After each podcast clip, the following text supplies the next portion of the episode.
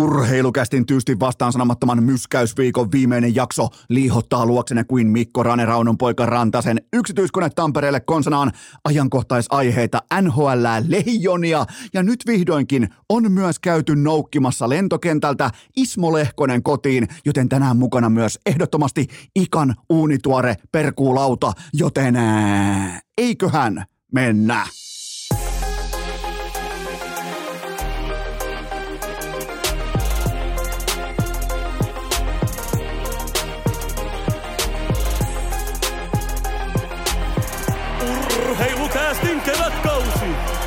Salvoksen pihastudiossa Eno Esko, tuottaja Kope ja Pikku Taavetti. Tervetuloa te kaikki, mitä rakkahimmat kummikuuntelijat. Jälleen kerran urheilukästin pariin on perjantai 5. päivä toukokuuta ja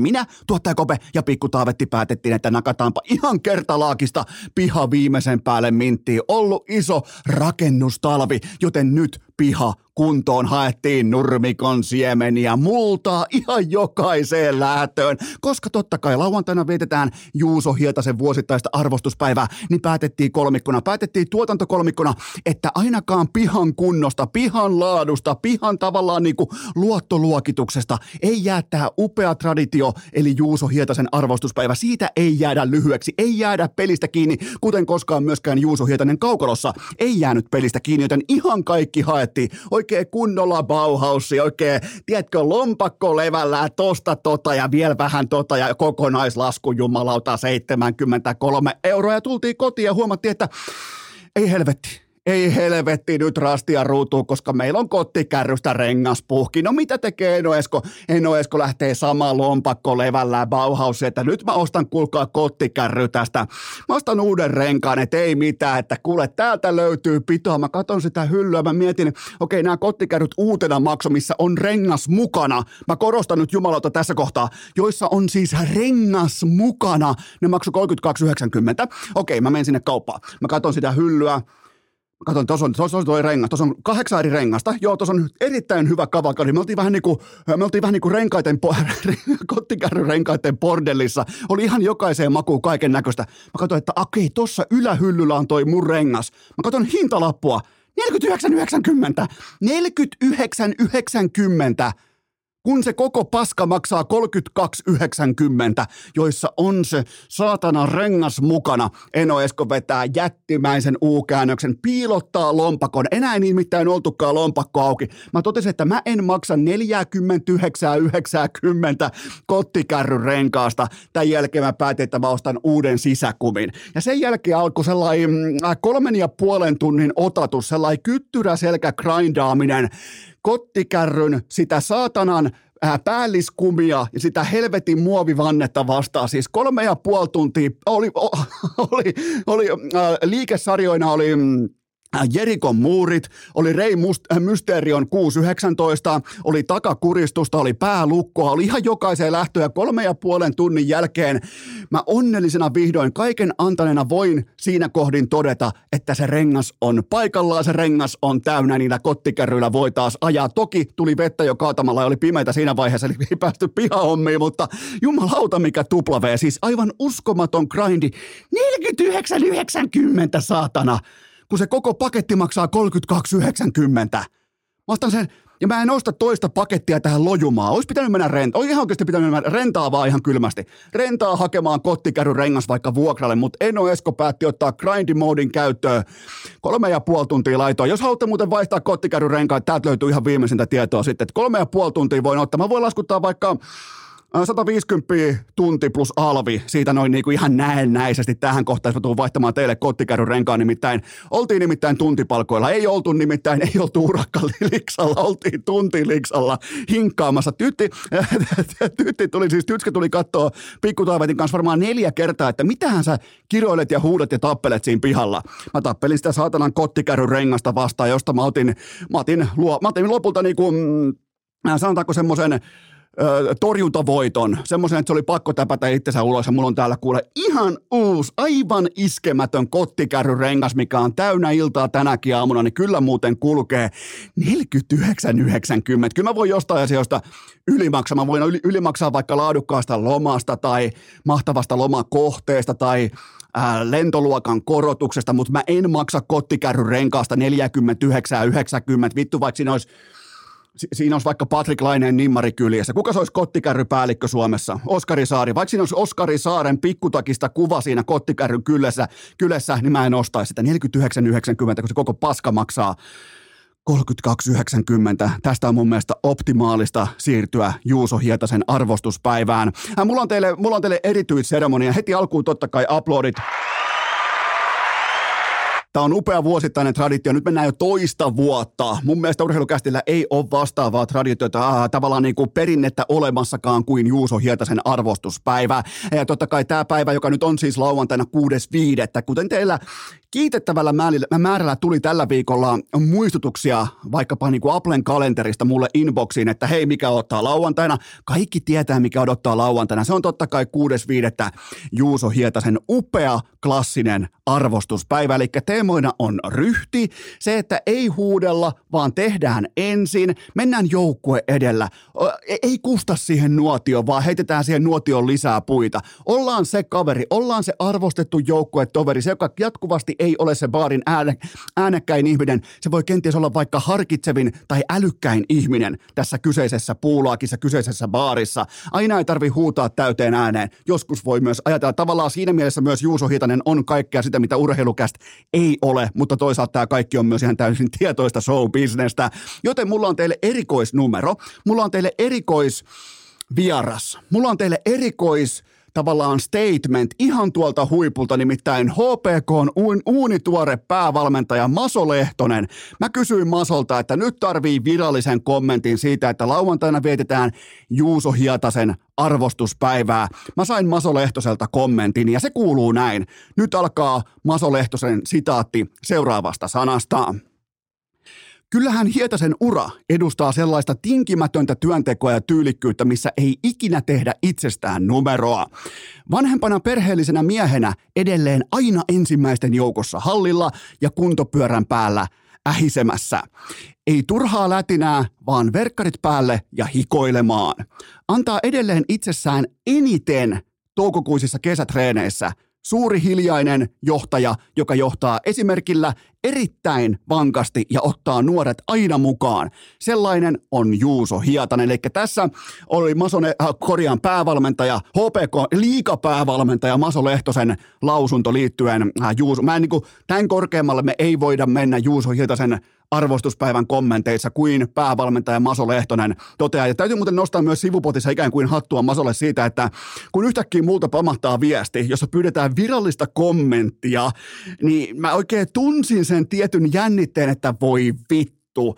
Mä oon ollut kaksi viikkoa apaut nyt tässä HPK päävalmentaja.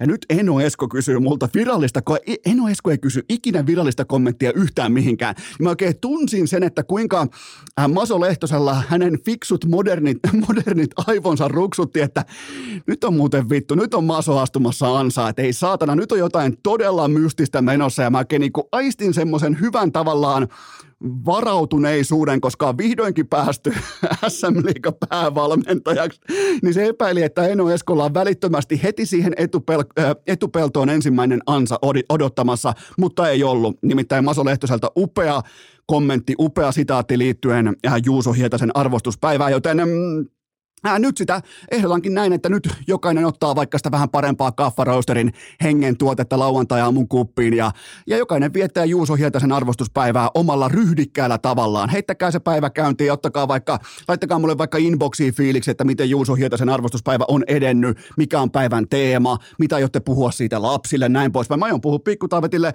kattavasti siitä, että kuinka tyylikäs pelaaja, ryhdikäs pelaaja Juuso Hietanen aina on ollut läpi nämä kaikki vuodet, varsinkin leijonapaadessa unohtamatta unohtamatta muuta uraa tietenkään, joten oikein hyvää Juuso Hietasen arvostuspäivää kaikille nyt huomiselle, eli lauantaille 6. päivä toukokuuta.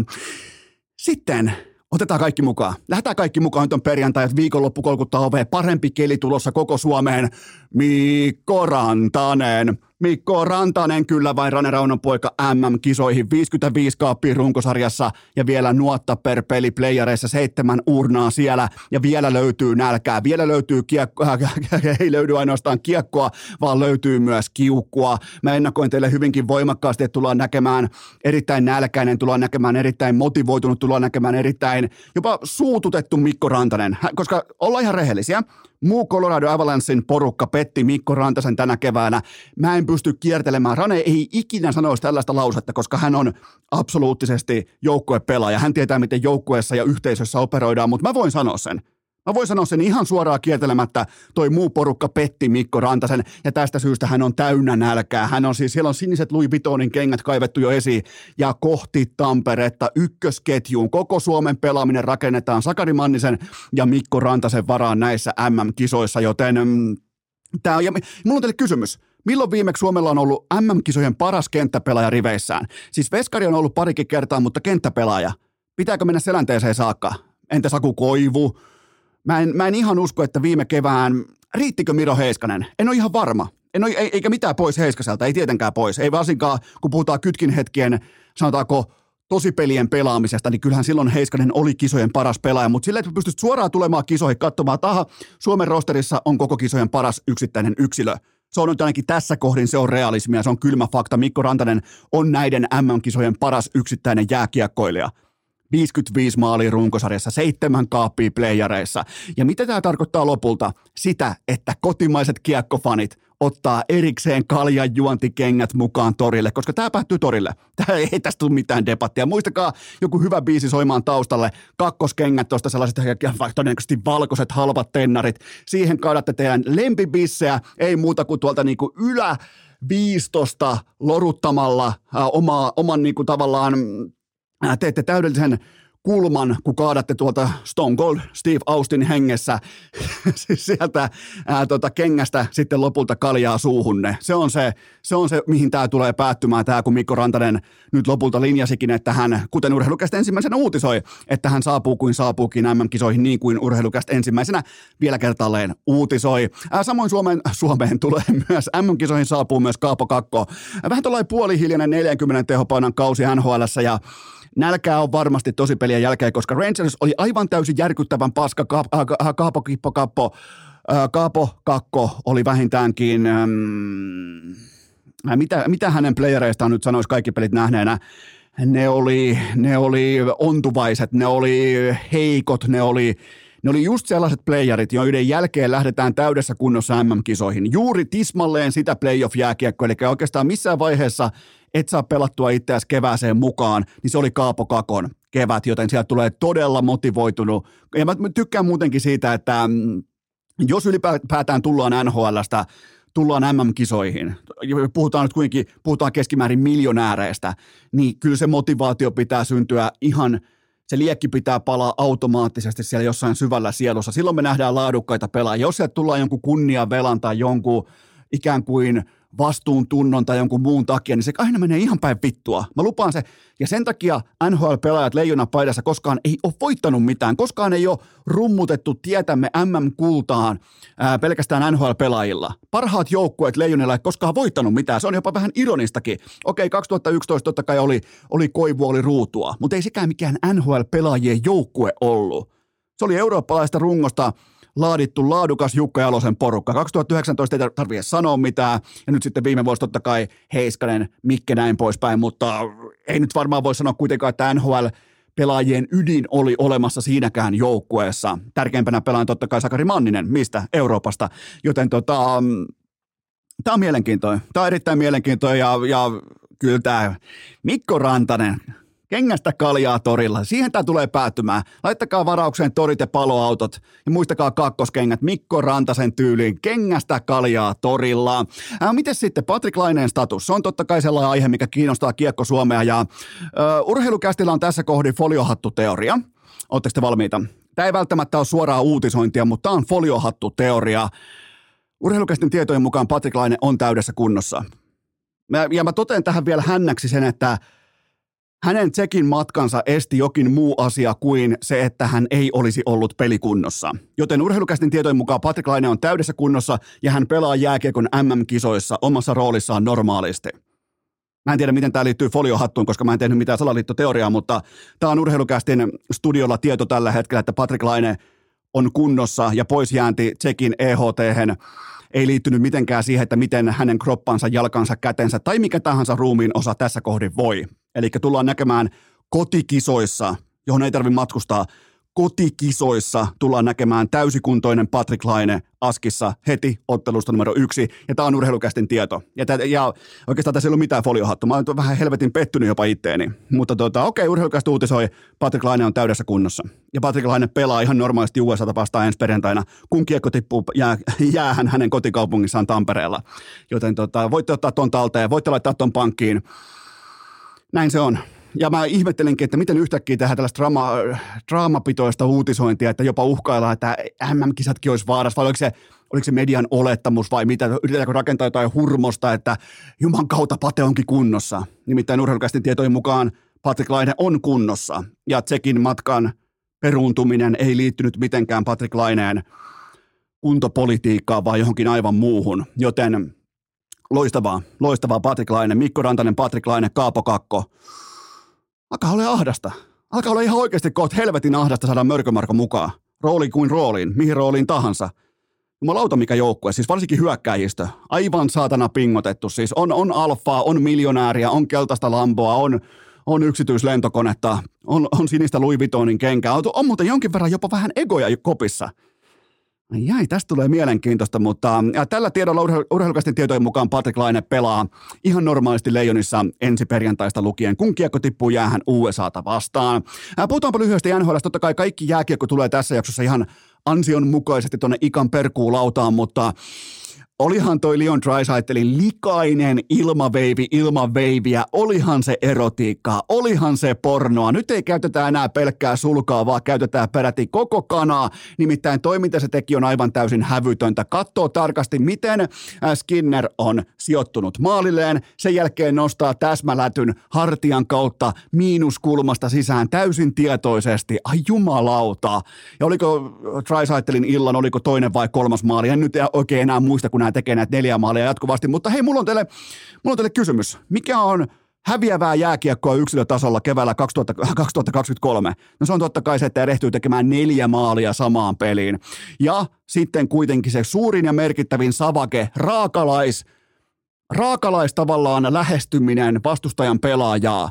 Se ei ollut Jacob Truban mä, taklaus, avojää taklaus, se ei ole mitään muutakaan, vaan se on nimenomaan tämä Carolina Hurricanesin fani, joka fotosoppas Sebastian Ahon Jack Hughesin äidin viereen. Se on savake muuvi. Se on veteraanimuovi, se on raakalaisliike, se, se vaatii tiettyä vatsanpohjaa ja ai jumalauta, ja vielä siihen vaihtopenkin taakse. Siinä on Jack Hughes, kun se katsoo kerran kerrasta, kun se tulee vaihtoon, se näkee siinä oman juomapullonsa, niin sen takana on hänen äitinsä kuva ja siinä on Sebastian Aho tämän kyseisen äidin kainalossa. Ai saatana! Ja Sebastian Aho 5 tauluu siihen ja vei mutsit, vei kaikki, joten Jack Hughes boost. Voidaan virallistaa Jack Hughes on boost, jos ei pysty käsittelemään sitä painetta, jota hänen äitinsä uusi poikaystävä väitetysti tuo pöytään. Joten Sebastian Aho, ai saatana. Ja se fani, joka tämän teki, niin nostan hattua. Siis tällainen, just tällainen niin rajapinnassa, rajapinnassa operoiva trash talk, niin mä, mä, mä, nostan tälle hattua. Ketään ei, kenenkään tunteita ei loukattu, ketään ei lyöty, kenenkään, uh, kenenkään tilaan ei kajottu erittäin hyvää trash talkia, tällainen pien suola sinne, eikä varmasti mennyt Jysiltä ohi tämä kyseinen. Ja vielä 5-1 tauluun siihen vielä samaa rahaa. Jumalauta, statementti Carolinalta. Onko Eno Eskon Stanley Cup-mestari vedonlyönti sitten kielossa? Mä en kysy, kansa kysyy. Loppukevennys. Loppuun kevennys. Ilveksen akuräty on jääkiekkohistorian ensimmäinen pelaaja, joka ottaa NHL-siirtonsa, siirtyy siis Euroopasta NHLään. Hän ottaa ensimmäisenä yksilönä koskaan tämän kyseisen NHL-siirtonsa voimin aksele, askeleen taaksepäin sekä ketjutovereiden että puitteiden osalta.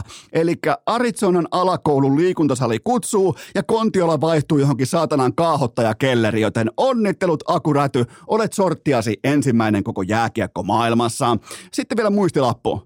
Yleisurheilun timanttiliiga alkaa Dohassa. Vilmaa Murtoa on siellä, Reetta Hursketta Askissa. Ja sen takia mä mainitsen tästä, koska molemmat on mun mielestä, siihen heitetään vielä Topi Raitanen mukaan, joka ei ole nyt radalla, niin erittäin fiksuja urheilijoita uransa tiimoilta. Siis osaa asettaa, mä, mä tykkään sanoa näin, että aina kun mikrofoni on vaikka Raitasen, se on vaikka Murron tai se on vaikka Hurskeen edessä, niin kotimainen urheilu voittaa. Ja nimenomaan sen miten fiksusti ne asemoi sen tavallaan sen uran osaksi elämää, mitä on elämä, mitä on urheilu, ja sen jälkeen syntyy sellainen symbioosi kuin urheiluelämä, ja se urheilija minä ei määritä sitä menestystä. Mun mielestä nämä puhuu ja ilmineeraa ja kantaa itsensä todella tyylikkäästi. Tämä kolmikko, Murto, Hurske ja Raitanen, joten mä otan, totta kai Vilma voi voittaa koko paskan, mä en tiedä mikä on seiväshypyn taso, en nyt tule yhtäkkiä esittämään, joo, en ole muuten valmistautunut off-seasonilla vähän seiväshyppyä, että, mutta joka tapauksessa toteen sen, että kaiken semmoisen vähän niin kuin teenäisen itkun sävytteisen feikki nauru ilo itkun jälkeen, niin on todella tyylikästä, miten tämä kolmikko varsinkin kantaa itsensä. Ja se tulostaulu, se laitetaan ensin rullaamaan. Ja, sen ja, ja sitten voidaan puhua vaikka menestyksestä tai jostain muusta, että se ei, ja, ja, ja parhaat näytöt on siellä radalla eikä somessa. Sekin on, se, sekin on erittäin tervetullut askel kotimaisessa yleisurheilussa, joten murtohurske Askissa Dohassa. Ja vielä toinen muistilappu, kahvigeimi. Hei kaikki te kahvifanit, kahvigeimi muuttuu ensi viikolla. Mitään muuta mä en totea tästä aiheesta tässä vaiheessa. En ole edes antaa käräntiin pöytään, jotka muuten on pitänyt ihan saatanan hyvin tänä keväänä. Kahvigeimi muuttuu maanantaista lukien. Olkaa kahvin ystävät, olkaa valmiita maanantaina. Nimittäin mulla on teille jotain täysin eroottis hävytöntä odottamassa. Nyt pien tauko ja sen jälkeen ikan perkuulauta. Urheilukää! Määrä ennen laatua jo vuodesta 2018. Ota mukava asento ja kuvittele eteesi Country Clubi, 12 euron bisse, katkarapu voi leipä ja siihen pihaan totta kai Audin Q7. Ja nyt sun viereen saapuu istumaan golfin harrastaja, urheilukästin golf-yhteisön jäsen, jolla on huomattavasti sua edullisemmat pallot. Sua alkaa välittömästi korpeamaan, sua alkaa kiinnostamaan se, että mistä voi hankkia näin edullisia golfpalloja ja se osoite on tietenkin kalavei.com ja tämä tässä on kaupallinen tiedote ja sen tarjoaa kalavei.com. Eli mikä on homman nimi? Homman nimi on se, että tämä kyseinen yrittäjä, se oma nenäisesti, oma suisesti, oma sanotaanko räpyläisesti snorklaa golfkenttien lammikoihin, se poimii sieltä palloja, se huoltaa ne, se pesee ne ja sen jälkeen se laittaa ne jälleen myyntiin. Ja ne on helkatin edullisia. Ne on laadukkaita, ne on kuin uusia ja ne on paljon, paljon, paljon edullisempia kuin vaikkapa urheilukaupassa. Joten menkää osoitteeseen kalvei.com, käyttäkää koodia urheilu. Mä toistan, käyttäkää koodia urheilu, toimii tasan kerran, kunnon tilaus kerralla. Toimii kuin rasvattu tämä kyseinen myyntiputki, joten kaverille kanssa. Se koodi on urheilu ja antaa 20 pinnaa alennusta. Koodi on urheilu, ose, osoite on totta kai kalavei.com ja nyt tukemaan kotimaista pienyrittäjää, joka toimii kestävällä pohjalla. Se osoite on kalavei.com ja koodi urheilu urheilu antaa 20 pinnaa aivan kaikesta alennusta, joten menkää osoitteeseen kalavei.com. Kaikki te golfarit, kaikki, kaikki urheilukästin golf-yhteisön jäsenet, menkää osoitteeseen kalavei.com, tehkää ekologinen, tehkää kestävä ratkaisu, käyttäkää koodia urheilu, saatte miinus 20 pinnaa kaikesta alennusta. Tähän kylkee myös toinen huippunopea kaupallinen tiedote, ja sen tarjoaa Elisa verkkokauppa Leijonien virallinen kumppani. Onko sulla TV-hommat kondiksessa ennen MM-kotikisoja? Jos vastaus on ei, niin nyt sitten kunnon ruutua, kunnon freimiä kotiseinälle. 75-tuumainen Samsung-freimi, eli nimenomaan se taulu, joka näyttää, se käyttäytyy kuin taulu, se näyttää taululta, se todennäköisesti myös vähän tuoksuu taululta, mutta se on huippulaadukas Samsungin telkkari. Ja siihen vielä samalta valmistajalta huippuluokan soundbar, äh, soundbar. Ja sitten se koukku. Ää, koukku on totta kai se, että molemmat näistä on tuhdissa, tuhdissa, tuhdissa alennuksessa vain teille, ei muille, vain teille. Kaikki tietää, mistä osoitteesta löytyy. Mistä osoitteesta löytyy tämä kyseinen alennus vain teille, eli huipputelkkari, huippusoundbar, no tietenkin osoitteesta elisa.fi kautta urheilukääst. Mä toistan elisa.fi kautta urheilukääst, menkää tsekkaamaan. Ja nyt vihdoinkin ikan perkuulaudan pariin. Urheilukääst! Onko keltään sekään pois, mikäli Ika hyppää tässä kohdin mukaan? No fucking nobody. Se on kuulkaa perjantai, se tarkoittaa tällä kertaa sitä, että Ikan perkuulauta on kanssamme voimakkaasti viipo, äh, viikonloppua kohden läsnä. Kuuleeko Tsekki, kuuleeko Ika? Kuulee oikein hyvin. Ja Mitä? jälleen hei, kuule, täällä aurinko paistaa. Miten se on jännä juttu, että sä menet Turusta Tsekkeihin saakka ja se aurinko seuraa sua?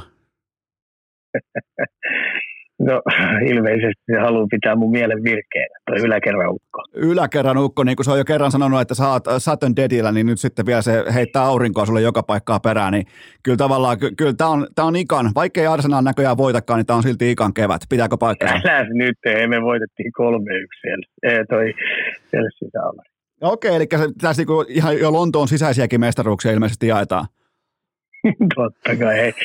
Se niin kauan kuin, hei, niin kauan kuin se pulskarouva laula, laulaa, niin niin kauan on mahdollisuutta aina. Mm, roikutaan, roikutaan. Mulla on Ika sulle lämmittely kuuntelijakysymys. Mistä Ikan äh, tälli on tullut kaljuun? Tämä on nyt ollut inboxissa kuuma aihe, kun sulla on ollut tota TV-lähetyksissä joku pien, äh, pien tälli, niin onko, onko Ika palannut nyrkkeilykehään? Tota, en ole nyrkkeilykehää palannut, mutta tota, sparraillaan ja säkiä aina hakataan välillä. Ja voi kun pystyisi vielä hyppynaruakin hyppyyn, niin se olisi aika kiva. Mutta tota, kuten tiedät, niin mulla on päässä aika paljon ty- tyhjää ja kaikki nuo iskut, mitkä päähän tulee, niin ei kannata huolissaan olla. Niin siinä oli viisi minuuttia ennen live-lähetystä, niin mä kävelin, sitä kaarta päin.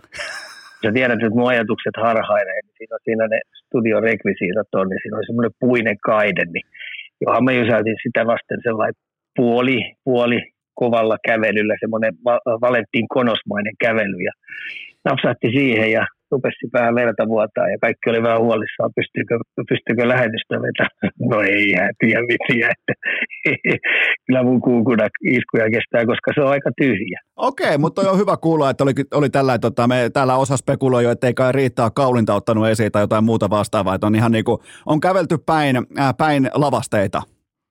Juuri näin pääsi tapahtumaan, mutta ei huolta mitään, että ei mun päässä mitään tärkeää pyöri. Juu, juu, se on muutenkin, se, se on niin sanotusti äh, vakuuttamatonta äh, tota, materiaalia tässä kohdin ikan, ikan kevättä, mutta tota, mennään Ika Leijoniin, totta kai sulla on nyt siellä leijonat vahvasti skuupin alla ja äh, suurennuslasin alla, niin, niin tota, miltä joukkue, ylimalkaa, katsotaan tätä joukkuetta, sellainen yleiskuva, niin miltä tämä Jukka Jalosen joukkue vaikuttaa näin suurin piirtein tasan viikkoa ennen MM-starttia? Hyökkäyksen osalta niin kilpailu on kovaa, mutta sitten kun se lopullinen ryhmä tuosta hyökkäyksistä valmistuu, niin kyllä se tulee olemaan tasapainoinen. Semmoinen neljän kentän rotaatio ja sitten tota, roolituksetkin napsahtelee aika hyvin kohdalle, ketkä pyörittää ylivoimaa. Et mä veikkaan, että jokaisessa YVssä on niinku neljä hyökkäjän, neljä hyökkäjän pyöritys ja, ja sitten kun me mennään siihen puolustukseen, niin tietenkin olisi ollut kiva nähdä jotain välimäkeä ja olisi kiva ollut nähdä Mikkolaa ja niin edes poispäin, että oltaisiin saatu sinne vähän, vähän semmoisia pelaajia, jotka on pelannut paljon kovissa paikoissa.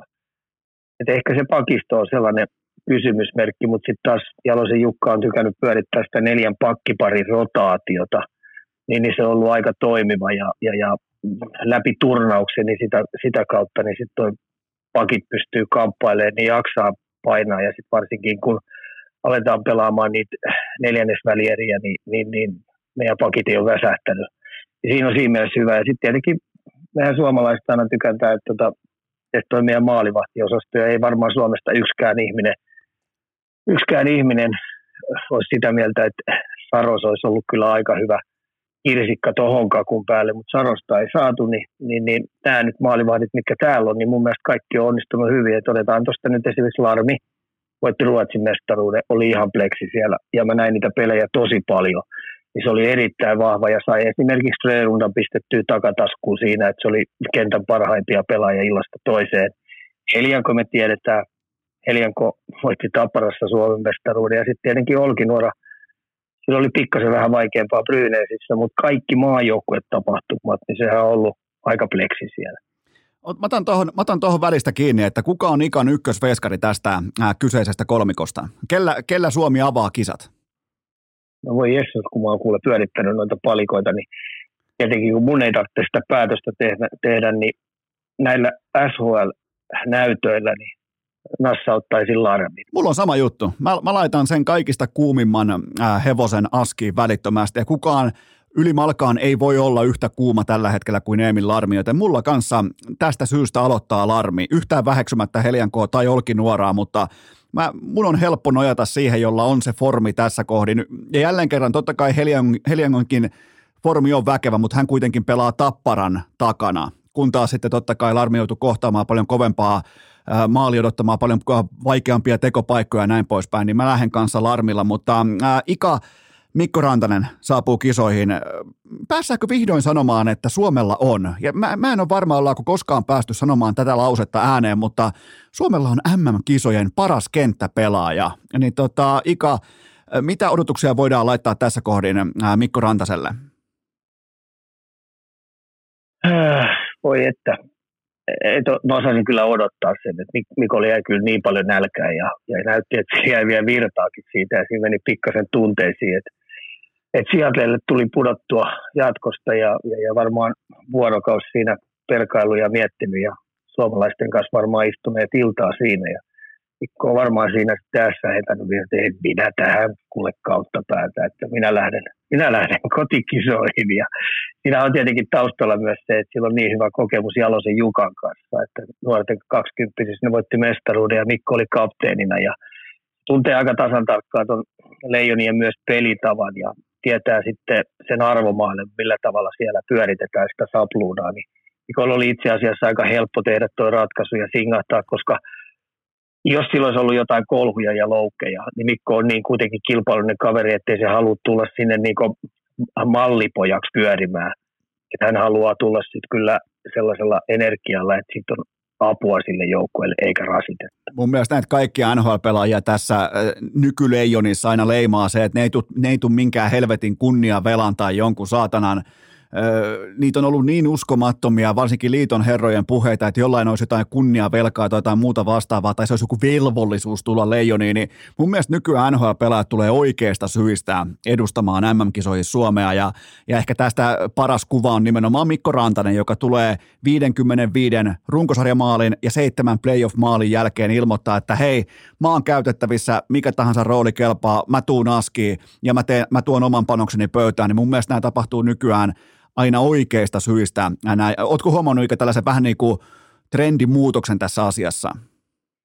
Siis joo, se, mä sanoisin sen vielä näin kautta, tätä kautta, että nämä on niin urheilullisia, kilpailullisia kavereita. Ja sitten ne tu- tietää tämän äh, kentän laadun, mitä Suomessa on näitä kenttäpelaajia, pelaa niin Euroopassa ja pelaa kotimaan sarjassa ja sitten NHL, kun ne jätkät painaa. Jos niin pelaajalla on vähänkin jostain kiristää tai, tai on semmoisia loukkaantumisia, että, että ne tietää, että ne ei saa itsestään parasta irti ja ne tietää, että terveempi kaveri pystyy tekemään parempia suorituksia jäällä kuin tämä kyseinen kaveri, jolla on jotain murtumia tai polvessa on loukkia tai selässä on jotain loukkia, niin, niin ei ne lähde silloin häiritsee, häiritsee sitä, vaan ne jää nätisti sivuun ja antaa terveemmän kaverin tehdä sen paremman suorituksen. Onko, onko Ika niin, että Mikko Rantanen on näiden kisojen paras yksittäinen pelaaja? Kyllä se lähtökohtaisesti on, ja kun me puhutaan siitä tämmöisen paineen alla pelaamisessa ja tuloksen tekemisessä, ja sitten kun mä tykkään koripallosta, kun mä oon napannut tänne, että mitä se tulostaulu näyttää ja mitä se kellotaulu näyttää, niin se pystyy pelaamaan erittäin tulosvastuullisesti silloin. Että hyvä liideri, joka ei kyllä kyykkää kovissakaan paikoissa. No entä sitten Kaapo Kakko, totta kai mielenkiintoinen, vähän sellainen hiljainen 40 paunan äh, sesonki New York Rangersissa, äh, playoffit ehkä vähän, voisiko sanoa taustaviuluun jäi, oli totta kai Rangersilta, ne oli jatkuvasti mankelissa, ollaan ihan rehtejä, ne oli jatkuvasti mankelissa, niin tota, mitä, mitä on syytä odottaa Kaapo Kakolta?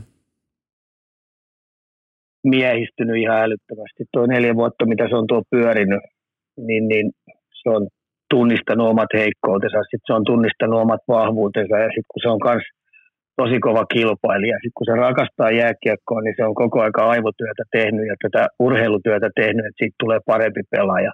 Et tällä hetkellä niin mä pidän sitä aivan loistavana tulevaisuuden tulosyksikön kaverina sellaisessa paikassa, missä oikeasti sille annetaan vapaat kädet pelata sitä voittavaa jääkiekkoa. Että sen ei tarvitse kenellekään todistaa. Tai sitten, että jos se jää joidenkin statuksella olevia jätkien jalkoihin sillä tavalla, että ne saa näyttöjä, koska ne saa parempaa tiliä, Niin nyt sieltä tulee Kaapo Kakko kyllä näihin kisoihin, tulee niin nälkäisenä, niin energisenä, että se on vähän sillä että antakaa perkulle mulle se kiekko, heittäkää mun nyt sille kentälle, niin mä näytän, että miten tämä homma toimii, kun puhutaan tuloksen tekemisestä molempiin suuntiin.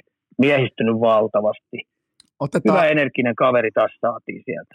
Otetaan sen jälkeen perkuuseen vielä totta kai Patrick Laine. Mikä on tällä hetkellä tsekeissä? Sä oot siellä hallilla, sä oot siellä arjessa mukana treeneissä ja näin poispäin. Niin tota, mikä on ikään kuin voisiko sanoa tällä tuntuma siellä paikan päällä, että tuleeko Patrick Laine ensi viikolla pelaamaan vai ei? Mulla on vähän sellainen kutina, että ei tule, että, että olisi jo näyttänyt vihreitä valoa, että jos se on riittävän hyvässä fyysisessä kunnossa, että se pystyy leijonia oikeasti auttamaan. Että jos siellä on vähänkin sellainen epäilyttävää, että, että ei ole kunnossa tai on vähän kiristää jostain, niin ei, se lähde, ei sen kannata lähteä ottaa riskiä siitä, että koska – sitten jos se poistuukin yhtäkkiä rivistä, niin se on vienyt joltain yhden pelipaikan pois. Ja se sotkee sitä kuviota, että Lainekki on niin kunnianhimoinen kaveri, että tota no, jos se estraalille astuu, niin sitten sen täytyy oikeasti pystyä näyttää tässä tilanteessa, kun, kun, kun Leijonille ei ole mitään muuta tavoitetta kuin tuo kultamitalin voittaminen. Mulla on Ika tähän pienimuotoinen hopea reunus. Joku voi sanoa tätä jopa foliohatuksikin, mutta mm, mulla on, mulla on sellainen lähtökohta tai mulla on sellainen puolittainen tieto mun hihassa, että Patrick Laine on kunnossa. Ja tämä poisjäänti ei liittynyt pelkästään kropan kuntoon tai siihen, mitä hän pystyy tällä hetkellä tekemään jäällä. Joten tota, mulla, on, mulla on erittäin toiveikas olo sen tiimoilta, että Patrick Laine on täydessä vireessä, kun Suomi kohtaa USAan ensi viikon perjantaina. O, ollaanko, ollaanko, Sä sanot, että me kaikki toivotaan, että tota, pelaajat onnistuu ja menestyy, niin onko tässä jopa niin kuin mullakin vähän sellaista toivoa tässä niin kuin ilmassa, että tota, vai onko mä, onko jopa oikealla jäljellä? Tietenkin me kaikki haluttaisiin nähdä lainekisoissa, että kyllä se semmoinen, eihän noita maalintekijöitä joka paikassa kasvaa, ja ne on ihan poikkeuksia ja kavereita, ja sitten mä veikkaan, että tuossa johtamisessa ja tuossa tiimissä, mikä on, niin Laine pystyisi hyvin olemaan tuottava pelaaja tässä on nyt faktana muistettava se, että Laineella on erittäin tärkeä periodi alkamassa. Me, itse asiassa se on jo käynnissä. Että tämä matka, mikä tästä mennään sitten siihen harjoitusleirille asti, niin, niin, niin on tullut vähän mesitsiä, että, että Laineen täytyy saada itsensä niin paljon parempaa tikkiä terveyden puolelta ja fyysiseltä puolelta ja, ja kestävyyden puolelta niin, että se on ihan eri levelillä – jopa erien sisällä, mitä se tällä hetkellä on, ettei tule näitä, ettei tämä pelita, pelitaso heittele, heittelehdi kuin sydän käydä.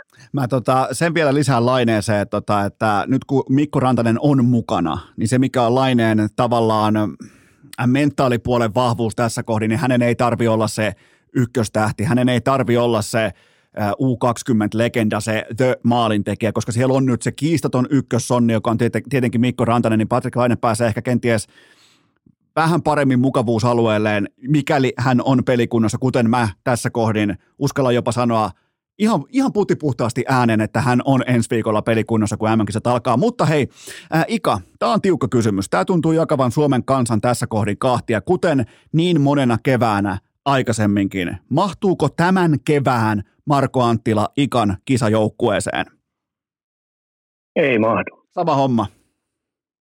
Ei mahdu, koska tota, jotenkin tuo kauden näytöt, mitkä tuossa oli, nyt jätetään nuo maajoukkueen näytöt, mutta tuo Sapluna millä tavalla kärpissä se pelasi, mutta tässä on aika mystinen juttu, että saman tien kun se ottaa tuon leijonapaidan nutun päälle, niin se pelaa ihan järjettömän hyviä vaihtoja. Mutta tota, kilpailu on tosi kova pelipaikoista. Ja tämähän tulee näyttämään tämä kolmen pelin sapluuna tässä, mitä päännetään täällä Tsekeissä. E- ekaksi on Tsekit ja sitten on Sveitsi ja sitten on Ruotsi.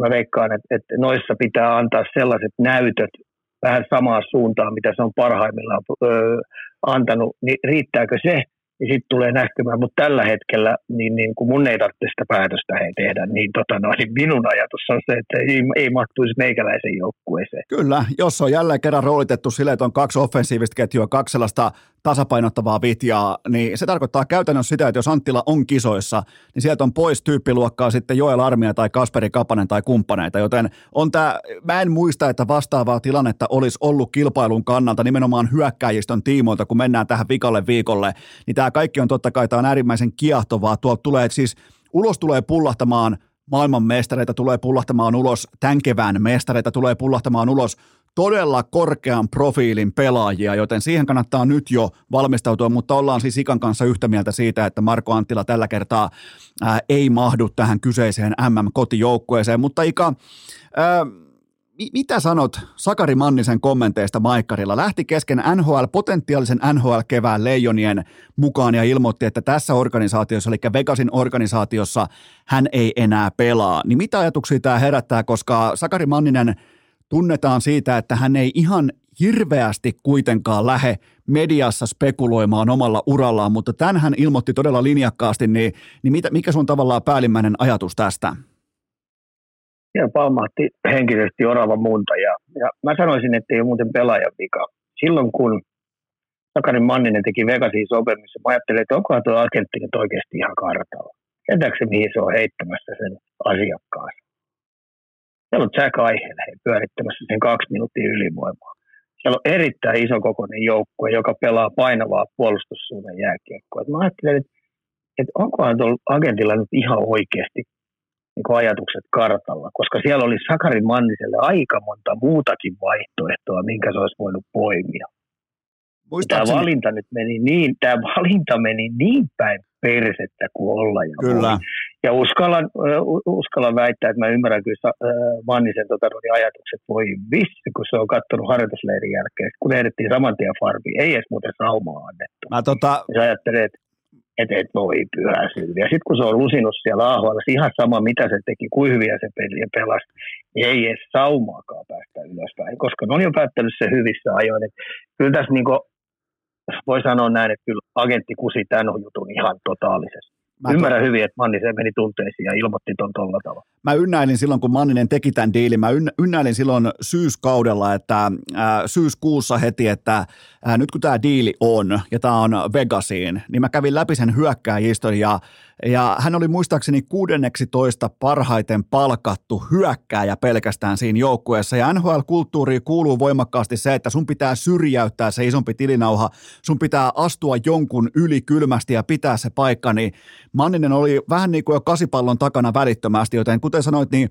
agentilta erittäin mielenkiintoinen valinta äh, tyrkyttää ja vääntää Manninen nimenomaan tonne. Mutta äh, mennään, tähän, mennään Leijoniin ja nimenomaan Manniseen, niin mä tykkään aina sanoa, että nimenomaan tämä nyky-Jukka Jalosen joukkue, kun puhutaan vaikka 2019, puhutaan vaikka viime keväästä, niin mä olen tykännyt sanoa, että se on Sakari Mannisen joukkue. Se on sellainen pelitapa esimerkki, niin voiko näiden NHL-tähtienkin keskellä todeta, että tämä on edelleen Sakari Mannisen joukkue? Ai sä ehdot tollain. Mulla, mulla, mä en ole koskaan ajatellut tolla, tolla tavalla. Okay. Tämä on ollut Leijona-tiimi on aina ollut Jalosen Jukan menestyksen salois. Puhutaan aina meidän pelistä. Joo. Mä heittäisin sen meidän peli jopa helvetti roskiksi. Ei silloin oikeastaan tuon menestymisen kanssa, kun se on niinku semmoinen formaatti ja semmoinen resepti, minkä Jukka on aikoinaan taikonut ja huomannut, että millä tavalla MM-kisoissa pärjää ja saadaan matemaattisesti aina se paras tulo siirti. Ja sitten sit välillä kiekko sitten on saattanut pomppi vähän huonommin, mutta se on sitten pomppimista. Mutta tuolla kun puhutaan pelin voittamisen kannalta, tuo Sapluna on ollut YKKN ja kaikki tekee samoja asioita. Kukaan ei leiki sen kiekon kanssa ää, väärillä alueilla. Kaikki pelaa huolellisen matemaattisesti sitä peliä eteenpäin. Se on kurjalainen, se on jäähytön, alivoimaa hinkattu timanttisen kovaksi, ylivoimaa löydetty oikeat jätkät. Ja tämä on mun, mun mielestä ollut sellainen, jos kaikki on samalla viivalla ja aina vuorotellen sieltä neljästä kentästä löytyy jotain ratkaisuja. Ja välillä sitten tietenkin on ylivoimakin tuottanut aika hyviä juttuja ja niillä ollaan sitten saatu peli ratkottua. Et mun mielestä toi isoin testamentti, mikä Jalosin Jukka näyttää, niin on ilmapiiri ja kaikki lähtee samalta viivalta ja jopa tähtistatuksen omaavat pelaajat voi tulla turvallisesti sinne ja olla yksi jätkistä. Ja se on iso helpotus monelle pelaajalle, että mun ei tarvitse kantaa niitä seurajoukkueen vastuita tuolla ää, ropassa mukana. Otetaan tähän kohtaan aika ihan pieni tauko ja sitten hypätään NHL. Urheilukääst! Tämä on virallisesti ja vahvistetusti Arsenalin mestaruuskevät. Onhan se kuulkaa kylmä fakta, että tsekkiläinen Ika potkii paljon kovempaa kuin turkulainen Ika, mutta tähän välikköön mulla on teille huippunopea kaupallinen tiedote ja sen tarjoaa AT-aurinkopaneelit. Härkämarkkina jatkuu ja työvoimaa tarvitaan. Jyväskylä, Lahti ja etätyöt ihan mistä päin Suomea tahansa, mutta ennen kaikkea Jyväskylä ja Lahti asiakashankinta duunia tarjolla. Siisti sisätyö, et saa pelätä puhelinta, ei mitään muuta kuin hakemusta sisään sisään, palkka tommosen neljä tonnia per kuukaudessa ja parhaat ottaa tästäkin pestistä jo peräti seitsemän tonnia mukaansa. Tuolla on härkämarkkina. Paneelia menee kaupaksi siis aivan järkyttävällä tahdilla, joten nyt sitä hakemusta sisään tai sanaa liikkeelle osoite on ataurinkopaneelit.fi kautta rekry. Mun paneelit tuossa katolla, ne on nimenomaan AT-aurinkopaneeleiden tuote. Kaikki meni priimaa, kaikki meni nappiin, kaikki on priimaa, kaikki on viimeisen päälle. Menkää sinne töihin, tehdään tästä iso iso lafka. Mulla ei ole penniäkään kiinni muuta kuin tämä mainosdiili diili ataurinkopaneelit.fi kautta rekry. Tähän kylkee myös toinen huippunopea kaupallinen tiedote sen tarjoaa pilkkoset, vastuullista läpinäkyvää ja ennen kaikkea tehokasta varainhankintaa, vaikkapa just teidän skidien junnu seuroille, urheiluseuroille, ihan mille tahansa yhteisölle. Homma toimii viimeisen päälle. Ja jos on vaikkapa Espanjan futismatka unelmissa, niin ei mitään muuta kuin rattaat pyörimään luotettavasti pilkkoset.fi. Ja se seikka, jota mä arvostan todella korkeasta, äh, todella korkeasta korkealle itse näin yrittäjänä. Pilkkosten varainhankintamalli sekä motivoi että opastaa lapsia siihen, että lapset ymmärtää, että kun sinne Espanjaan vaikka lähdetään, niin miten se euro on tehty, mistä se euro on tullut, se on todella motivoivaa, läpinäkyvää ja opettavaista, joten talkoot pystyyn ja osoitteeksi pilkkoset.fi. Urheilukää! Yhtä uskottava kokonaisuus kuin Virkkusen takkaharrastus. Ja sittenhän me jatketaan perkaamista Ikan kanssa. Hypätään NHL, napataan reaktiivisesti kiinni keskiviikko torstai yön kahteen upeaan playoff-matsiin, nimittäin tuli maaleja, tuli tapahtumia, tuli kaiken näköistä, oli fotosopattuja kuviakin Devilsin vaihtopenkin takana ihan jokaiseen lähtöön, kaikkea hauskaa, mutta Ika, ää, mennään tähän Carolinan ja Devilsin ottelusarjaan, niin ää, minkälaisen startin tämä sarja sun papereissa sai? Meinasin persuksille lentää, kun aamulla aloin katsella sitä peliä ja ensimmäinen erä, jotenkin tuntui, että tiesiköhän toi Davis nyt oikeasti, että mihin junaan on lähtenyt mukaan. Se oli muuten pikajuna, mihin ne meni. Se ei ollut enää mikään raittikka, missä ne köpötteli asemalta asemalta. Kato, kun toi Rangers antoi vähän huonomman tämmöisen luisteluvaateen ja kamppailuvaateen ja tällainen, että tota, no, niin koko aika tullaan in your face. Ja tota, ensimmäinen oikeastaan siihen 3-0 tilanteeseen asti, niin ei Davis saanut niinku hippaa. Ihan tuntui siltä, että tota, no, niin pelaajatkin oli kauhussa, että coachi, coachi, että se kertonut meille, että nämä on ilkeitä, nämä luistelee täysiä, nämä heittää kiekkoa vaan ainoastaan eteenpäin, ja omiin kun tullaan, niin siellä on aina viisään jää pelialla. Sitten kaiken lisäksi nämä pelaa vielä mies miestä vastaan kaikilla kolmella osa-alueella. Ja se oli hirveä sokki niille. Kyllä. Sitten sen 3-0 tilanteen ne rupesi pikkuhiljaa saamaan pelistä kiinni, ja sitten esimerkiksi Jack Hughes, niin tota, kyllähän nyt logiikkakin sanoi, että sen olisi pitänyt tietää, että Stalin kenttä pelaa niitä vastaan. niin Jack Hughes otti tuossa kevyen miinus kolmosen. Kyllä. Ja Staali otti plus kolmosen. Niin e- eikä tämäkään ole mitään uutta olisi pitänyt olla. Mutta niin vaan, hei, Davis yllätettiin nyt tässä ekassa pelissä houtut, houtut kintuissa. Mutta viimeinen erä ne rupesi saamaan vähän siitä, siitä temmosta kiinni. Ja, ja, ja okei, toinen tietenkin suojelee sitä, mutta mä näen, että ei tämä ottelu saada vielä taputeltu, että jos noi tottu tuohon tempoon ja tuohon pelitapaan, koska tuo Karolinan pelitapa ei tule muuttuu. Tota se tulee olemaan sitten illasta toiseen. Mä laitoin mun muistiinpanoihin, että tämän illan suurin häviäjä oli New York Rangers. Siis voi herran jumala. Re- siis oikeasti, Rangers ei saanut Devilsia vastaan hippaakaan. Devilsille riitti se, että pukee kamat päälle onnistuneesti ja menee kaukaloon. Ja sit samoilla höyryillä Devils lähtee kohti Carolinaa. Sitten tulee Carolina Hurricanes, joka laittaa niin tuhdit munat luukkuun välittömästi, että itse asiassa Rangers näyttää ed- niin kuin vieläkin huonommalta tämän kyseisen avausottelun jälkeen, mutta ää, Ika, mitä mieltä me ollaan Akira Smithistä? Ää, otti isoja koppeja Rangersiin vastaan, se mitä Rangers sai ylimalkaan aikaan, mutta nyt tuntuu uppoavan, niin mikä on luottoluokitus Akiraan tällä hetkellä? No se joutui vähän sijaiskärsiäksi, kun ei noin päässyt edes hyökkäämään toi Davis siihen tilanteeseen asti, kun hänet vaihdettiin pois. Et mun luottoluokitus on erittäin korkea. Okay. Se on rauhallinen, rauhallinen, teknisesti hyvä maalivahti. Ja tota noin, eh, toi on nyt yksi ilta, jossa mun mielestä koko Sevissin organisaatio yllätettiin housut kintuissa. Ja sä tiedät, että mä oon ollut tietynlainen vähän tämmöinen Lindamorin, tämän, tällaisen pelityylin tietynlainen, en mä nyt sano fani, mutta mä tykkään siitä ihan älyttömästi. Ja. Mä annan nyt tämmöisen kevyen tipsin määrätyille liigajoukkueille, jotka on rosteriltaan keskitason alapuolella olevia joukkuetta. Kopioikaa toi pelitapa. te olette aina, te olette aina tota, no, niin, lähes kotiedussa eli SM-liigassa kiinni. Mieti hei tuo pelitapa, 82 runkosarjan peliä. Mennään koko aika vaan täysin. Kyllä. Mennään koko aika täysin. Puolustetaan, puolustetaan koko, kaikilla kentän osa-alueilla mies vastaan mies. Ja koko aika aina väleihin. Aina oot ilkeästi iholla. Kyllä. Kiekollinen pelaaminen minimissään ajaa kymmenen pakipakkia. Siis koko pelissä.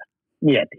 Ja aina pakin tehtävä on pistää kesken, joko, joko laidan puolelle pystyyn tai löydä sentteri siitä keskeltä, joka tsippaa siitä eteenpäin ja taas mennään linjan taakse. Ja, mieti, ja mulla on lässytetty sitä, että ei SM Liigassa tuommoista tempojääkiekkoa pysty pelaamaan.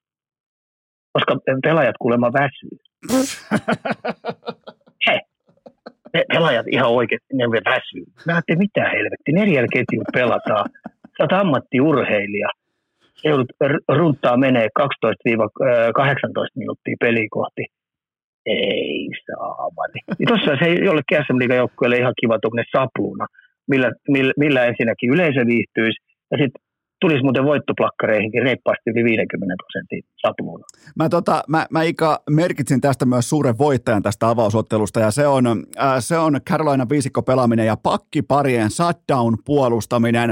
Äh, nyt se olisi tuotti yhteensä vain 18 laukausta maalia kohti ja mieti tätä Ika. Haula, Brät, Palat ja Hirsier yhteensä kaksi laukausta tauluun. Näiltä neljältä offensiivisesti erittäin kyvykkäältä kaverilta, yhteensä kaksi laukausta tauluun, mistä syystä? Koko ajan jätkiä pelin alla, koko ajan apua, koko ajan otetaan laukauskulmat pois, koko ajan pelataan tavallaan niin kuin prosenttijääkiekkoa sen tiimoilta, että mistä positiosta vastustaja pääsee etenemään, jos se ylimalkaan pääsee etenemään, niin tämä oli mestariteos. Kaikki Carolinan pakkiparit, ihan silkkaa shutdownia alusta loppuun saakka, ja, ja tota, ne teki New Jerseyn ne teki tästä taitojääkiekkoille, ne teki niistä ihan putipuhtaasti mikkihiiriä, joten mä nostan todella korkealle hattua. Ika, Ika mikä on sun, mikä on sun tota, yhteenveto tästä? No joo, Palatti otti eh, tuommoinen rapsakkaa miinus kolme, mutta se teki kaksi sellaista, kaksi sellaista tilannetta, mikä saattaa muuttaakin tuota ottelussa. Se sai tota, noin niin jysäytettyä kaksi kunnon pommia tuohon staaliin. Joo ja Staali oli vähän ihmeessä, että olisiko ottanut pikkasen siipeä, että jos vähänkin saadaan Staalia pois raiteeltaan, mä tarkoitan sitä, että sillä niin yksi pyörä, pyörä, pyöristä niin puhkesi, että se meneekin kolmella sylinterillä, niin se saattaisi auttaa sitten Jack Hughesia tässä tulevaisuudessa, koska toi Shadow on se riittänyt koko aika. Mutta tota, no, niin ei, ei, ei, paljon tapahtunut, sä ihan oikeasti, että kyllä, kyllä takataskuun pistettiin noin jätkät. Ja varsinkin Jack Hughesin täytyy nyt sitten löytää oikeasti, että millä se löytää reitit ohi ton, ton, ton Stalin ketjun. Sä... Koska tietenkin kotipelussa vähän pystytään sitä peluttaa, mutta kun toi Brindamur on niin ovella peluttaa, että se löytää aika hyvin ne rytmit sillä tavalla, että se on joka kerta melkein hyysiä vastaan toi.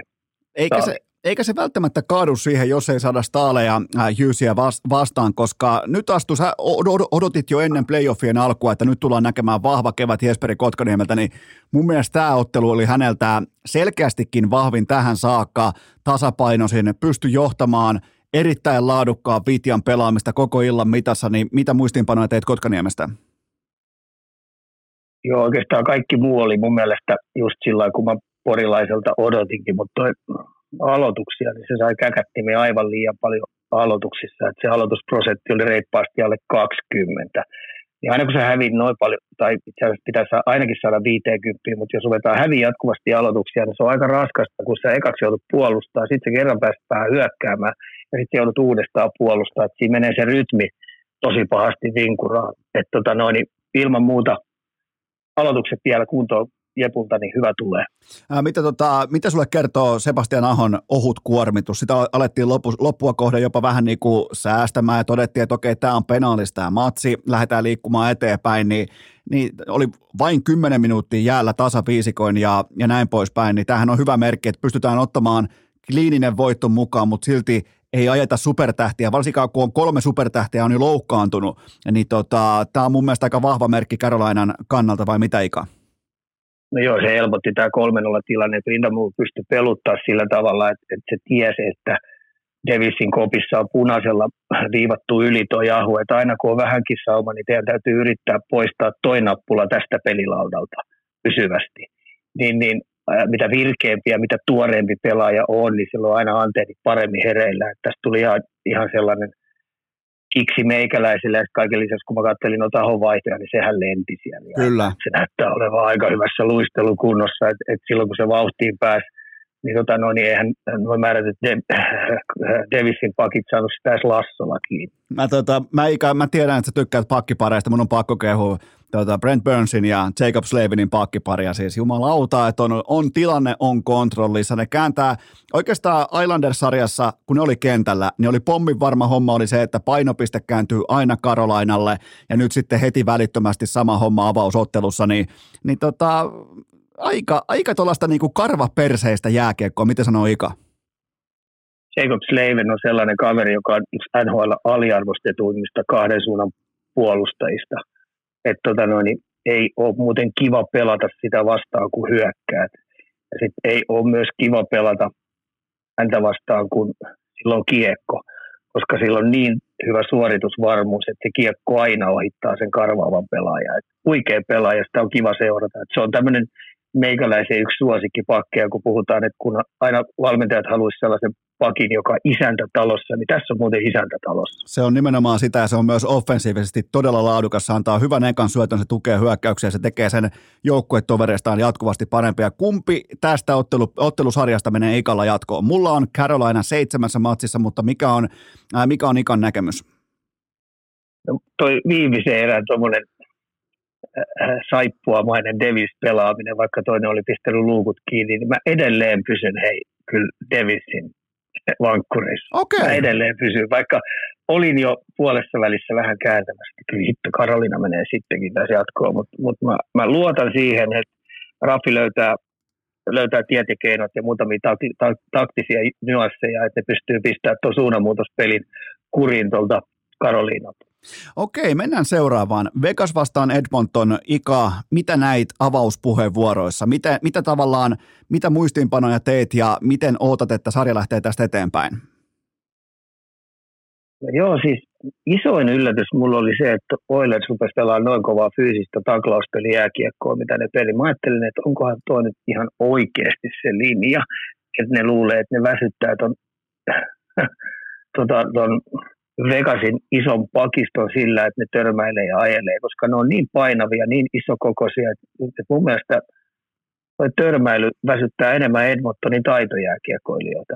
Se oli semmoinen ensimmäinen juttu. Ja sitten tietenkin toinen juttu oli se, että, että niin helppoja ylivoimamaaleja taas kaksi ne pystyy mun mielestä Oilers tekemään.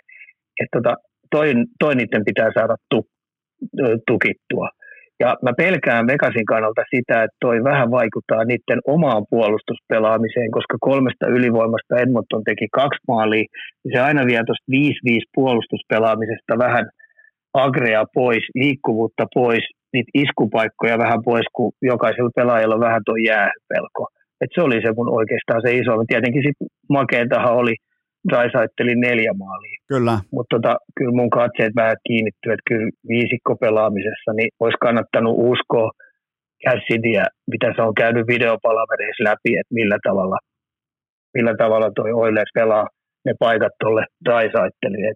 Pelaajille pyyhkeitä eivät uskoneet valmentajia. valmentajia. Mä tota, tuohon Daisaitteliin on pakko ottaa kiinni, kun painaa neljä kaappia tuohon, niin, niin se on, se olisi pelattu jo pois jollain tavalla. Toi YV-kierto, missä McDavid on kiekollinen, niin se tekee omalla liikkeellään tilaa, se repii sitä nelikkoa halki ja sen jälkeen sinne syntyy se syöttösauma äh, Drysaitelille ja se vetää sen Mikko Rantas-tyyppisen toispolvi rannelaukauksen siitä, näpäyttää suorastaan ja äh, se on siis täydellisesti koripallotermeen täydellisesti pelattu paikoin jopa screenikuvio. Ja siellä loppuu miehet kesken. Sitä Drysaitelia yksinkertaisesti ei voi ottaa pois sieltä ja näistä tullaan melkein ikävä jopa siihen, että pitääkö ihan oikeasti, tämä saattaa olla radikaali idea, mutta pitääkö ihan oikeasti jättää sellaisessa Ovetskin hengessä joku ihan seisomaan siihen Trisaitelin viereen. Syntyy sitten neljä vastaa kolme lopuilla pelaajilla. Syntykö ihan se ja sama, mutta Trisaitel ei tee paino, painottomalta puolta maalia, niin o, o, olisiko tämä sitten jopa liian radikaali muuvi tähän kohtaan? Mä sanoisin näin, että se jää, silloin kun se nousee yläpuolelle, yläpuolelle, eli B-pisteen yläpuolelle, eli kohti Edmontonin maalia, niin tota, silloin se jää hyökkäjä vastuulle. Heti kun se pudottaa itsensä sinne alapuolelle, niin sitten se jää niin sen pakin vastuulle. Mutta kun se liikkuu niin ovellasti, niin, niin näkymättömänä miehenä siellä, että se on aika vaikeaa verkata, mutta se on semmoinen kahden pelaajan yhteistyö, yhteistyötoiminta, mutta kyllä se pitää pystyä liimaamaan pois. Ja tietenkin se, että nämä syöttösuunnat, mitkä menee sen neljän läpi, niin kyllä niistä pitää olla paljon paljon huolellisempi. Että et voi oikeastaan yhtään nukkua varsinkaan, kun, kun, kun McDavidillä on se limppu ja se pyörii liikkeellä sitä neljä ympäri. Mä tota, Tämä on, tämä on siis tämä on kaikkien aikojen YVtä ja tämä on ihan täysin pysäyttämätön ase. Se ollaan todettu ensin runkosarjassa ja nyt sitten vielä tylymmin playareissa. Niin mä lähtisin melkein Vegasin, jos mä olisin Vegasin coachi, mä lähtisin melkein liikkeelle siitä, että 5-5 jääkiekossa mä oon valmis antamaan niitä matalan maali odottamaan huonoista kulmista tulevia laukauksia, jotta ei tarvi rikkoa. Mä voin antaa millin, mä voin antaa sentti, mutta mä en voi ottaa jäähyä. Ja silläkin verukkeella, että joskus, ja mä oon ok sen kanssa, että 5-5 jääkiekossa voi joskus kolahtaa omissa. Kolahtakoon, koska tämä YV on, tää on murhaavaa. Ika, onko, onko liian pitkälle viety ajattelua? Kyllä mä uskallan, että käsin on sen tehnyt, että sieltä määrätystä linjoista laitojen kautta pystytään ja annetaankin ampua tuossa noikin jäähyt, mitkä tuli, niin se ensimmäinen, mikä tuli mun mielestä, David otti siitä, niin en mä päivän antanut siitä jäähyä. Se ei ollut kyllä playoff-jääkiekon estämisjäähy. Että no jäähyjen kanssa on, mutta niin kuin mä sanoin tuossa, niin tuo problematiikka tulee olemaan siinä, että jos pelaajat rupeaa pelkää sen oman pelitavan sisällä näitä jäähyjä, niin se ottaa siitä puolustuspelistä tosi paljon isoja napsuja pois. Et siitä tulee arka ja silloin se tarkoittaa sitä, että tila ja aikaa on kentällä enemmän – ja varsinkin nämä Edmontonin taitavat jätkät rupeaa käyttää sitä hyväksi. Ja yksi nimi mun täytyy ottaa esiin tuolta, että jos Oilers meinaa tuosta jatkoon mennä, niin Evander Keinin pitää oikeasti pystyä pelaamaan taitojääkiekkoa, eikä mitään tuommoista ärjyjääkiekkoa, agrejääkiekkoa. Ja se pitää rentouttaa itsensä, että se pystyy niinku kiekollisesti auttaa tuota joukkuetta. Nyt sillä oli 20 minuuttia peliaikaa, miinus kakkonen, yhden laukauksen sai koko pelissä aikaiseksi, mutta sitten törmäilyjä oli kyllä sitten ihan älyttömää. Se, se on, se, kun muistelee minkälainen oli viime keväänä, niin ei ole hitus, niin voi sanoa, että ei ole sama Evander Kane kaukalossa tällä hetkellä, mutta hei, äh, mulla Edmonton etenemässä äh, kuudessa ottelussa jatkoon, mitä sanoo Ika? No, mä oon nyt taas kääntämässä kelkkaa, muistaa, että mun kääntyy tämä kelkka koko ajan, kun nämä pelit näyttelee niin iso juttu, niin tota, Oilesin olisi tämä peli pitänyt voittaa, koska nyt tähän kakkospeliin tulee selvästi parempi Vegasi. Selvästi. Ainoa problematiikka tuossa on, mikä voisi kääntää, että jos toi Stonein selkävamma on niin paha, koska nyt se näyttää, että koko aika sillä on niin järjetön kipu siellä, että seuratkaa ihmiset, kun Stone pelaa siellä, niin ei se, ei se selkä kyllä terve ole. Siinä on varmaan järjettömät kivut. Ja silti hei tuommoisena selkävammaisena se niittasi yksi plus yksi. Kyllä, se on. pelasi melkein 20 minuuttia. Jos toi palikka poistuu tuosta pöydältä, että se ei pysty tuon selkänsä kanssa, niin toi saattaa sitten vähän muuttaa tuota asetelmaa.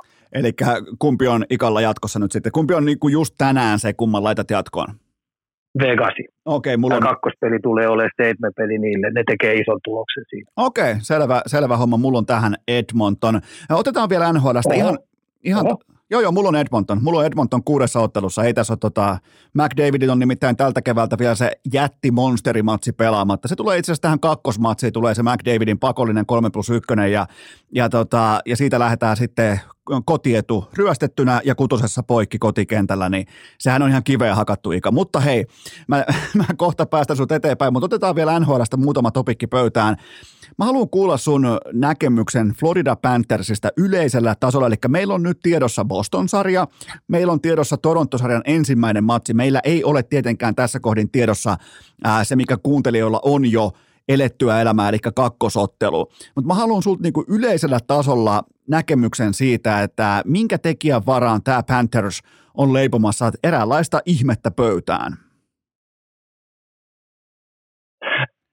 Poston sarja mä sanoin, että yläkerran ukko, nämä kiekkojumalat oli päättänyt, että tuo ylimielinen posto, niin näpäytetään niille. Että sairaat, ne sai niin painilla menee tuossa noin.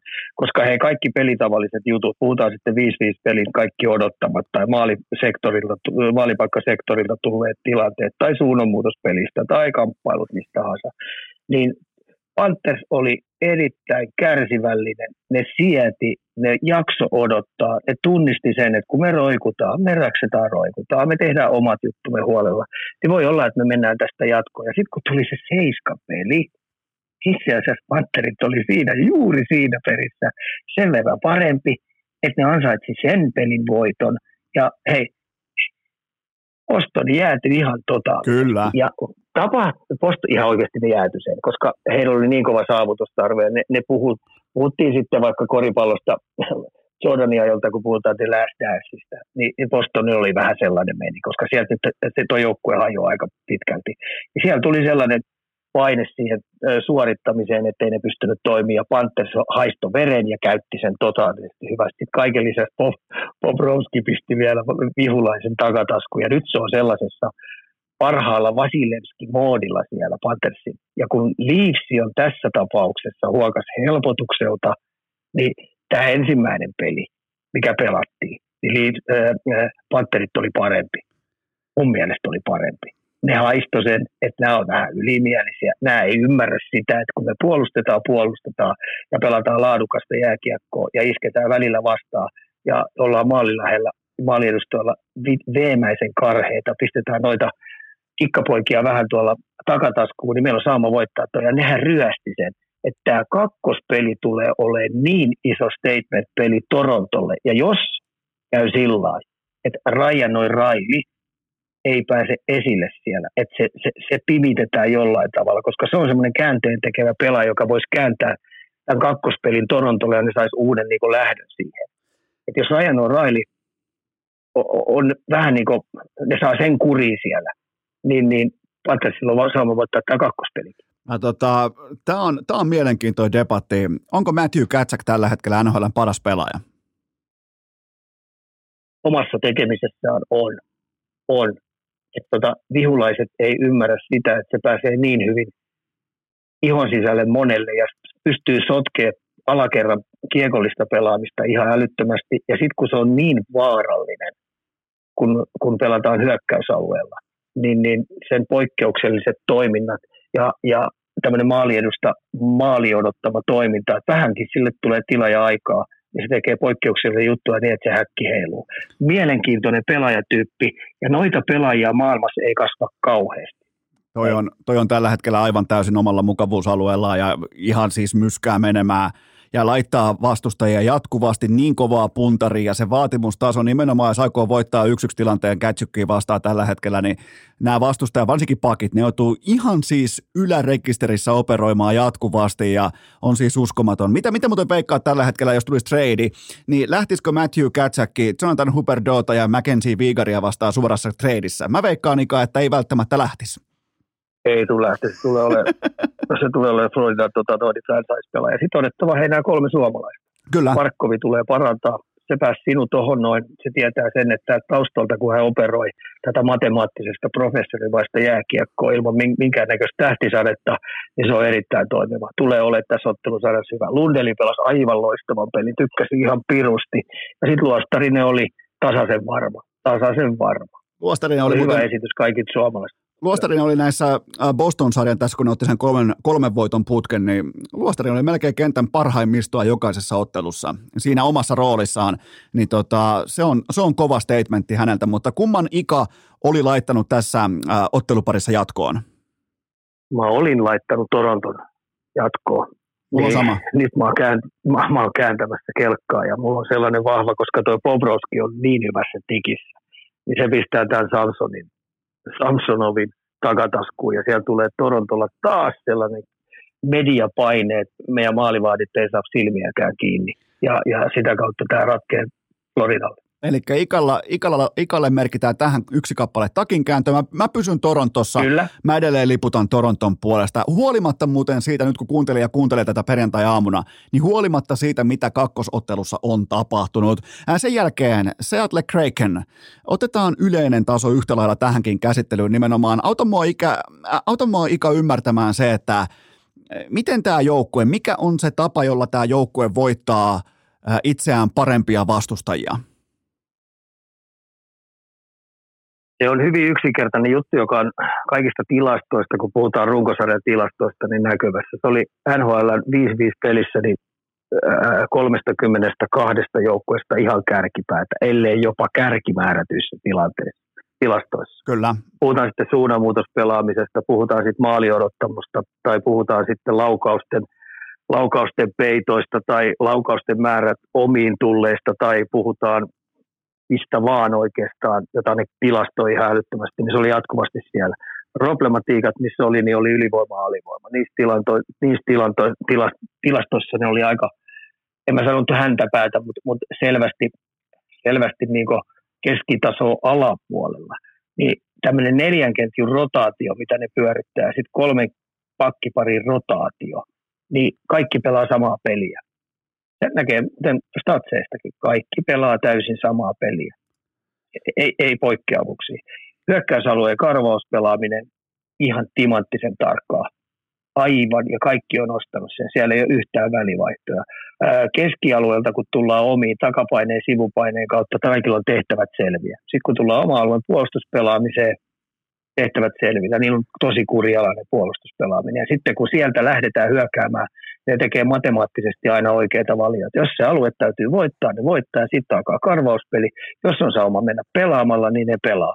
Ja sitten isoin juttu, mihin kaikki vastapuolet on tähän törmännyt, niin, niin vastapuoli kun hyökkää, niin järjestäen ne leikkii niin paljon sen kiekon kanssa, että se jää linja eteen. Ja aina kun se jää linja eteen, niin äh, sieltä kääntää vastaiskun välittömästi ja ne pystyy viemään sen joka kerta pohjiin. Tää, tää se, ja tässä näin no. sitten Dallasin esimerkiksi, ne luulee, että ne luuli tässä ekaspelissä, että ne pääsee vähän helpolla. Hei, 19 taklausta, taklausta Dallasilla. 19 taklausta. Ne halusivat vähän niin kellua ja ne odotti, että jotain kivaa tapahtuu. Ja ei, Seattlella nöyrät pojat paino 50 taklausta. Kyllä.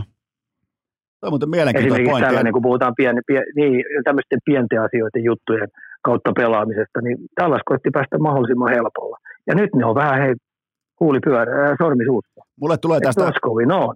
mulle tulee, mulle tulee Ika tästä Seattles tulee mieleen kesä 2004 ja NBA-mestari Detroit Pistons. Sitä vasta oli todella ongelmallista pelata playereissa, koska siltä ei voi ottaa yhtään asetta pois siitä syystä, että sille ei ole yht, sille ei siis yksinkertaisesti ole yhtään asetta, niin, niin Seattle on siitä vittumainen, vittumainen jengi, että sä et voi vastustajana, sä et voi päättää, että okei, otetaan toi pois, otetaan toi pois, koska siellä ei ole sellaista pois otettavaa elementtiä, koska se on putipuhtaasti joukkue, niin, niin tota, mit, mitä uskot, että miten Dallas tulee, mun papereissa Dallas voittaa tämän ottelusarjan, mutta mitä pitää tapahtua, jotta Dallas voi voittaa tämän ottelusarjan? Mä en kuule enää ole yhtään varma. Esimerkiksi tuossa kun ajatellaan, kun aika paljon kuitenkin Dallasin päädyssäkin pyörittiin ja Vihulainen oli kiekokas siellä, niin pelkästään Dallasin pakit, nämä kokonaiset kuusi taklausta. Kuusi kertaa ne pääsi runkoon kiinni. Kato, olisi halunnut vähän pelata vähän kivempaa jääkiekkoa. Mutta kyllähän niin kiekolliseen pelaamiseen playoff-tasolla niin vastapuoli niin pitää saada stoppeja kovan taklauspelin jotta ne saadaan pysäytettyä. Mutta jos sä koko aika meet kiekosta irrottamiseen tai toivot, että sä saisit näppärän riisto, jotta pääsis siitä itse liukuen hyökkäämään. Ei sitä peliä sillä voiteta. Sitten kun me ajatellaan, niin Benihen, tämä mun suosikkipelaaja, Kyllä. Niin, niin ne on erittäin fiksusti teki toi Seattle. Ne ei herättänyt sitä karhua. Joo. Ne jutteli sille kivoja ja ne ei ollut ollenkaan ilkeitä. Ei ne sen kylkeen mennyt, ei ne halunnut törmäillä siihen, koska jos ne ajaa Benia katolleisia, niin sehän saattaa suuttua ja saattaa muuttaa tota. Ja nyt me ollaan sellaisessa tilanteessa, kun mä katsoin tota Hintsikin, niin Hintsi kettäheen, niin otti siihen miinus kakkose, niin tullaanko siihen, että kun tuo Paveski tinttasi ne neljä maalia, niin onko pakko pistää nyt sitten, että saadaan Hintsi, Robertsoni, niin, niin Paveski siihen, koska sekin hiihteli ihan omia. Se pelasi 19 minuuttia tuolla ja sai kokonaiset kaksi laukausta. Kyllä. Miten tota, Ika, kumpi, ilmeisesti tak, takki on taas kääntynyt, kumpi, kumpi menee jatkoon?